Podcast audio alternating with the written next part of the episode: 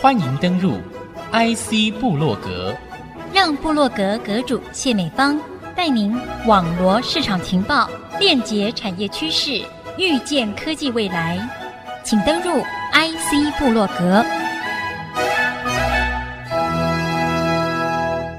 IC 之音主客广播 FM 九七点五，欢迎您再度收听 IC 部落格，我是阁主谢美芳。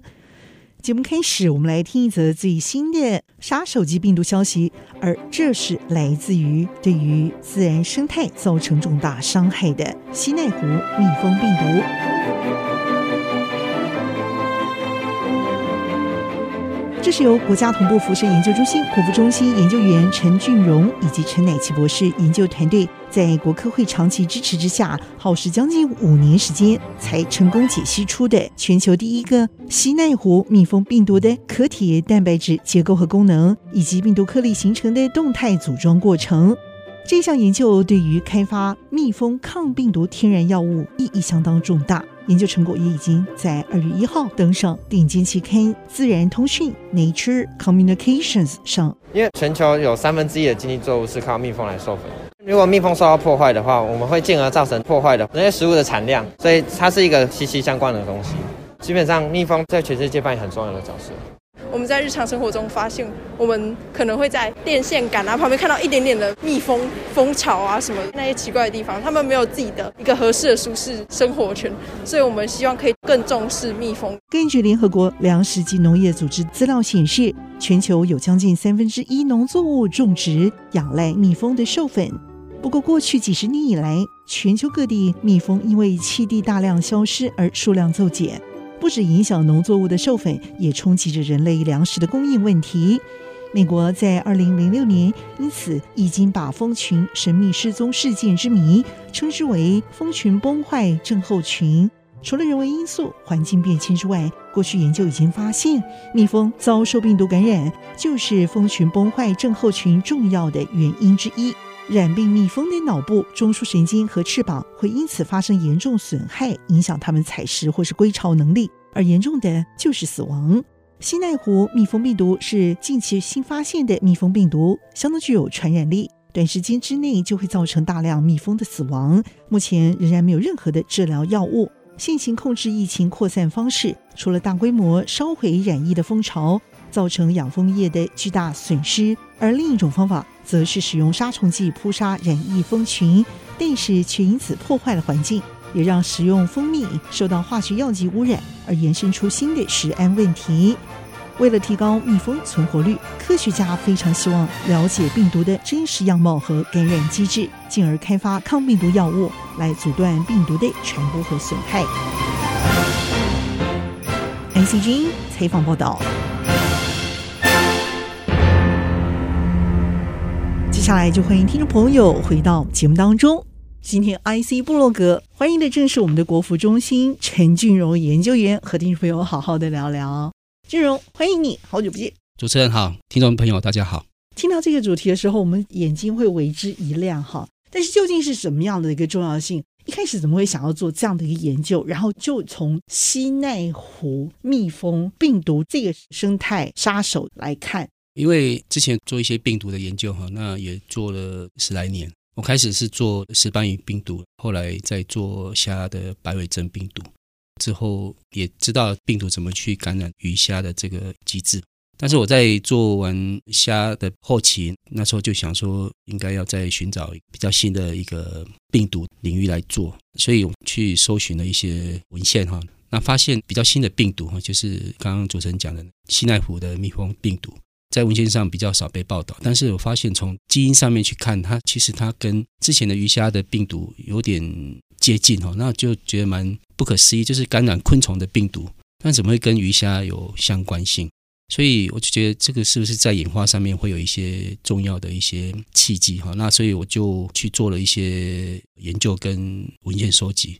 开始有一些初步的一个实验结果。讲初期结果，其实也花了。大概一两年的时间哦，初期是试做一下，看能不能把它能够做出来。因为如果做不出来，就会花更多时间。那经过两年的一个初步的实验之后，哎，发现就是可行性还算高哈，所以我们就把它定为我们的未来的一个研究的一个方向。所以我们在二零一九年的时候，就向国科会，就是以前的科技部申请了一个研究计划。国科会也给我们了三年期的计划，所以我们就在经费上比较没有顾虑。那我们中心也提供了很多的这个经费跟设施来做这方面的一个配合，所以我们就往这个方向走。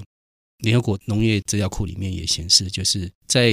全世界的这种植物跟那粮食，有三分之一都是靠蜜蜂的这个授粉来传播，然后去延续。所以我觉得这蜜蜂重要性很高。那怎么去针对蜜蜂的病毒去做这研究？这蜜蜂病毒其实比较少人探讨，但是是蛮新的。我后来发现，国际上很多蜜蜂受到病毒的研究，其实也还蛮多报道。只是说大家在对蜜蜂的这个群落的一些变化。比较少从病毒上面去切入，那都是把它一下就归罪到气候变迁啊，然后或是环境上的变迁，那但是没有从生物角度上去看，所以因为病毒是一种微生物啊，就是我们肉眼看不到，就像我们像 COVID 一样，就是我们当然人会有反应。蜜蜂受到这些感染之后死亡，那所以我们人类看到的都是归罪环境变迁上面，对生物上病毒的一个侵袭，反而就忽略了。但是它其实是一个很重要的一个因素，所以我们就想说把这个当成我们的这个研究的一个目标主轴。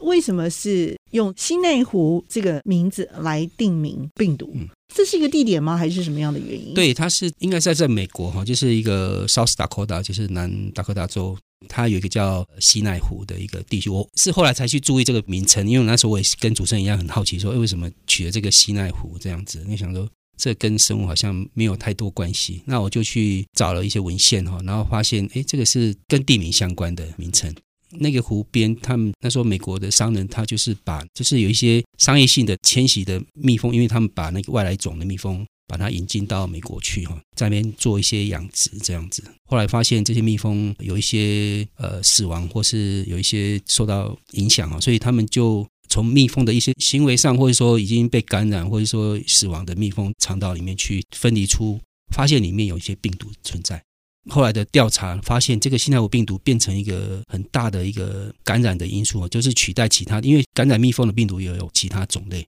后来发现，这个新奈湖病毒引进之后，在环境上扩大感染哈，那整个蜜蜂族群就是以这个新奈湖病毒为大宗。那那时候大家都只知道被感染，其实是看不到这个病毒到底它是长什么样子，它是怎么去感染这个。在基因上面也被知道，但是在整个外貌上面其实是不知道哈。所以我们的实验室就是专门做病毒的结构，就是可以把病毒的每一个原子都可以鉴定出来。那所以我们就把这个蜜蜂病毒的结构把它解析出来。那解析出来之后，会受到 Nature 的这个重视，就是这个蜜蜂病毒在整个欧美亚地区都是蛮扩大的一个病毒哈。所以把它解析出来之后，让大家可以知道这个病毒它是怎么去感染这个蜜蜂。那而不是以前的研究已知的话，都是只有说只有这个病毒存在，然后的感染。但是不知道它是怎么去做感染，然后也看不到实际上这病毒的样貌是怎么去感染的过程啊。所以，那我们把整个病毒的这个构造解析出来，而且我们发现这个病毒会根据不同的生理条件，它会有一些结构的变化。比如说，这病毒变大变小，还有它组装的过程。比如说，病毒从开始的时候可能是一个单一蛋白质分子。当它变成一个巨大的一个病毒的时候，我所谓的巨大是相对一般的生物分子来讲的巨大，但是对我们人类来看还是很小。但是它这么多复杂的这个病毒的构造怎么去组装起来，这是我们后来发现的。所以我觉得我们可以从学理上去着手，知道这病毒的感染机制，然后整个病毒在形成的过程，还有在生理条件下它怎么去变化它的结构。然后去因应一些生命的一个循环过程，我觉得这是一个在以前的一个研究上面是看不到，而且这是针对蜜蜂来讲。那我觉得对蜜蜂的这个病毒研究突破是，我觉得是还蛮有重要贡献。可以从一个蜜蜂，我们看到一整个生态的世界啊，这个发现是令人觉得惊艳的啊。那这个部分我也很好奇啊，因为为什么不是选择其他的，而是选择蜜蜂病毒杀伤力，甚至会牵连到其他的这个族群呢？是因为它的采集生态可以影响到全世界三分之一的这种食物链嘛？所以对于蜜蜂产生这种致命的杀伤力的病毒，也因此成为你们想要特别去研究的对象。主要原因是这个吧？对，刚刚讲的就是说，三分之一的粮食就是靠这个蜜蜂的授粉。然后还有一句话就是，蜜蜂从地表上消失的话，人类就存活不过四年。所以，蜜蜂虽然是很小的一个生物，但是它在群体的生活上面，在整个自然界里面扮演真的是很重要的角色。然后，我们的切入点，但是从之前的研究关联性去看，然后觉得诶是有相关。其实我们在实验室也在做其他的病毒啦，那有像鸡瘟的，还有猪瘟的，还有人类的病毒都有在做。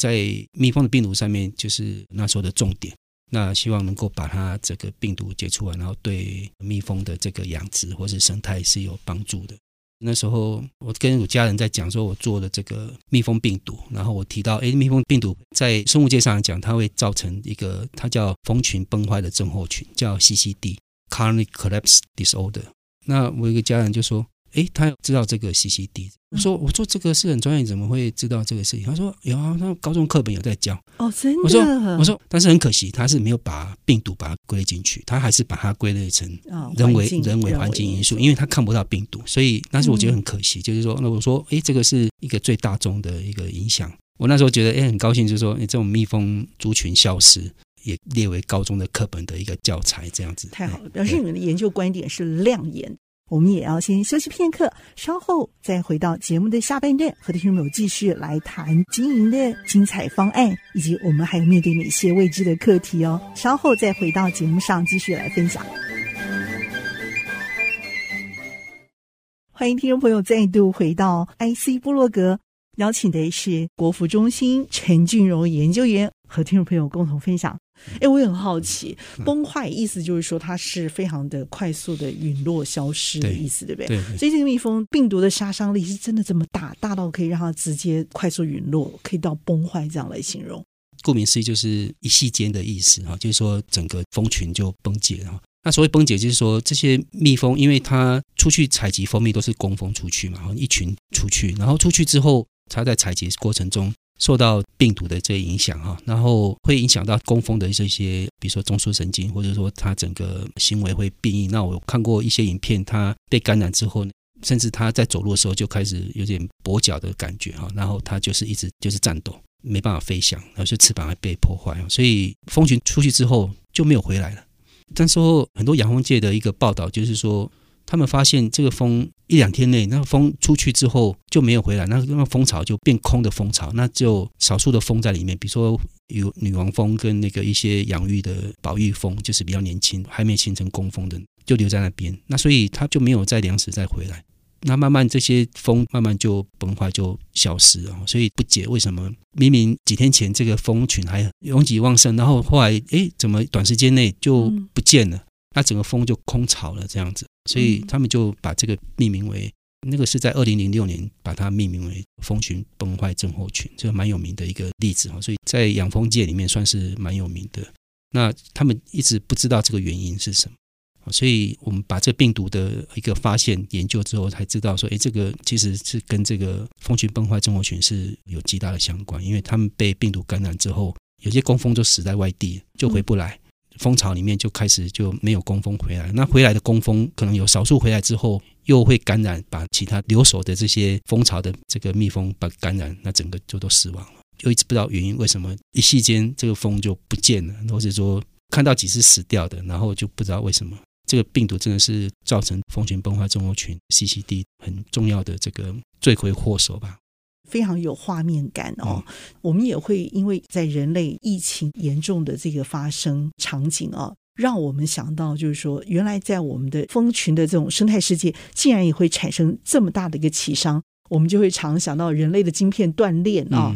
在我们的蜜蜂界的断裂也在这个时间点产生了，所以这一次你们的这样的一个发现啊，也是希望能够去阻止产生的这个问题点找出来。因此，你们采取了一些建议，让这个事情能够设下支点，包含我们应该要怎么样来对于整个农业的上游给予农药的这种投入，才会让蜜蜂的这个病毒啊痛杀的这个时机点，整个过程就显得你们的这个团队的研究发现是很重要了。你们是怎么去透过国服中心啊这样的一个国家仪器去发现？这个蜂毒是用这样的一个方式来传播的，以至于你们也给了一些正确的建议出来。嗯、开始做这个蜜蜂病毒的研究，那我们主要是想要把蜜蜂的这个结构构造把它解析出来哈，然后能够看得更清楚病毒的这样貌是怎么样子。因为病毒大部分是从呃有蛋白质组成哈，所以蛋白质上面有很多的氨基酸种类，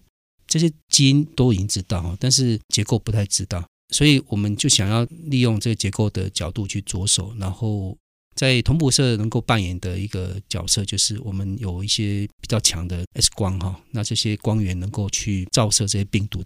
其实我们实验室有办法去制备没有感染性的病毒哈，因为一般有感染性的病毒里面，就是病毒会有呃我们常听到的那个 RNA 哦，就是里面的基因。那它基因如果变序的话，就会造成整个病毒会有一些突变。但是我们呃实验室制造的就是有点像空包蛋空壳的这种病毒，就是只有外面的一个构造，但是它的基因把它抽掉了，好，所以它不会去感染。所以我们实验室在做这一方面算是可以去制造这些空包蛋的蛋白的一个病毒。那利用这个去做研究的话，我们就把这个病毒能够培养出晶体，然后就用 X 光去照射，然后去得到整个病毒的一个结构。当然，我们这次的研究，我们有透过。现在比较先进的一个冷冻电子显微镜的方式去配合去做，整个去利用这个方式，还有利用 X 光的一个照射去看到整个病毒的样貌。所以同步社在里面扮演的角色就是提供了比较先进的 X 光的这个仪器，把这个病毒的样貌去鉴定出来。一般在设计药物的时候，因为我那时候觉得，像我们人类吃的这些药物，人类是食物链的最高端哈，没有人要吃我们。所以你可以吃药物进去，然后去把自己治疗好。但是蜜蜂它本身，如果你给它吃了一些比较偏化学药剂或是抗生素，就是比较不容易代谢的这些化学药物要去当药物的时候，它分泌出来的一些采集的一些蜂蜜也好，或者说它在变成它在生理转换成生理的化学药物，那它可以影响到它的食物链里面来。所以，我们人类或是其他的动物或是一些生物，在它食物链的后端的话，有可能会把我们给它吃的药物，或是给它治疗的药物，也吃到我们身体里面去。这是这是我个人觉得是不太可行的，所以才会想说配合这个蛋白质的这个结构的时候，我的想法是可以去搜寻一些，特别是植物的天然萃取液。其实，在很多的报道里面，初步报道里面，在像一般的植物或是像真菌的一些萃取物。有一些部分的成分可以去抑制这个病毒，这个是学理对学理的嘛，对不对？那也同样的在这次的研究团队里头有发现可以这样子来抑制吗？对，是可以的。那我们现在在找寻的就是天然的这些萃取，能够跟病毒上面的一个蛋白能够去结合。将来如果找到之后，因为天然药物会结合在这个病毒的表面上面，然后去让这个。病毒比较没办法去进入到蜜蜂的细胞里面去的话，那就有办法提到这个抑制的效果。而且这些萃取物是属于天然的，那所以在蜜蜂吃下去之后，它可以提高它的免疫能力，那也不会去影响到一些食安或是后续的这些食物链的问题。我觉得是比较好的一个方式。所以呃，目前我们在。天然萃取物部分，我们现在目前在进行当中，所以我们希望能够找到适当的这个药物，那可以让蜂农喂食蜜蜂的时候，会比较有办法让这个蜂群的免疫力能够提高。了解，这听起来是有一点点要把萃取物量化之后啊，在他们使用的这个食物链就加进去。那蜂农他其实是要养蜜蜂的人，但我们全世界养蜜蜂的人并没有这么多啊，大部分的都还是野生的蜂啊。那他们怎么食用得到加入了这种萃取液之后，提高它的免疫能力的这样的东西？天然的话，我是觉得就比较稍微比较难一点点，因为天然的话，除非是我们能够特别找到，比如说哪些植物它有一些花粉上面，或是说特别的哪些植物上面的花粉可以让这个蜜蜂可以自然去吸收，那它可能在这个附近就可以比较大量养这些植物，让它能够吸取这些营养素。但是在蜂农的部分就比较容易去着手，因为可以让他们拿到比较纯的这些萃取物去呃喂食他们。对对对，就好像我们喝珍珠奶茶一样，他们就直接在他们的食物里头就直接加了他们最爱的东西，对对对，对，常去没事跑去采花蜜的时候，顺便先来喝，一直这样。对对，因为我之前不知道，因为我们在做研究的时候，我那时候想说去南部哈，然后有跟南部养蜂场联系。那时候我第一个有两个动机，一个是想要去拍一些蜂巢跟蜜蜂的照片。第二个是想要知道，哎，这个蜂是怎么去养殖的哈，就是整个这个过程，比如说在蜂巢里面那个蜂的一个生态，所以我就跟那个南部的一个养蜂场联络，然后就有一天去拜访，全身对对对，然后就他就带我去他们的养蜂场去看，然后他就把一箱一箱蜜蜂拿出来，然后把它抖一抖，然后给我看那个蜂巢，然后里面的蜜蜂。我就看到一个蛮特别的一个一个现象，就是它旁边放了一个黄色的一个，就是有一种像黑糖那种感觉啊、哦。然后，但是它是有点呃坨状的这样子。然后我就说，哎，这个是什么东西？那因为很多我看蜜蜂围绕在那边，有点在吃这样子。我说这是什么东西？他说这是一种粉饼。那时候去大概是一月的时候嘛，就是算是冬天。他说花比较少，怕蜜蜂的食物来源太少，就破了一些他们之前采集的一些花粉。糖水自己的一些营养素，然后就把它混在一起，那揉成一个类似一个饼状这样子，就是固体状，然后就放在蜜蜂的蜂巢那边，让他们来吃这样子。哎、嗯，我觉得哎，这个是一个蛮好的一个概念。嗯、那那那所以说，如果我们能够去利用我们的这个研究这个结构，然后去找到适合的一个天然的萃取物药物。然后去把它揉到那个粉饼里面去，那那个蜜蜂可以自然就当食物去把它吃进去之后，那身体就会比较提高这个免疫的一个方式。我觉得，哎，这是一个很有去参观过，还知道说，哎，我才更了解这个蜂农他们究竟是怎么去照顾这些蜜蜂。我想这个需要各界的精英人士好好的来啊，拟妥一个方案，那么延续我们地球生态很重要的一个未来发展的一个新的契机。非常的谢谢我们的国家同步辐射研究中心陈俊荣研究员啊，也和听众朋友一起共享创造的自然美好乐趣。谢谢。啊，谢谢，谢谢听众朋友您的收听，IC 部落格，我是谢美芳，我们下次再会喽，拜拜。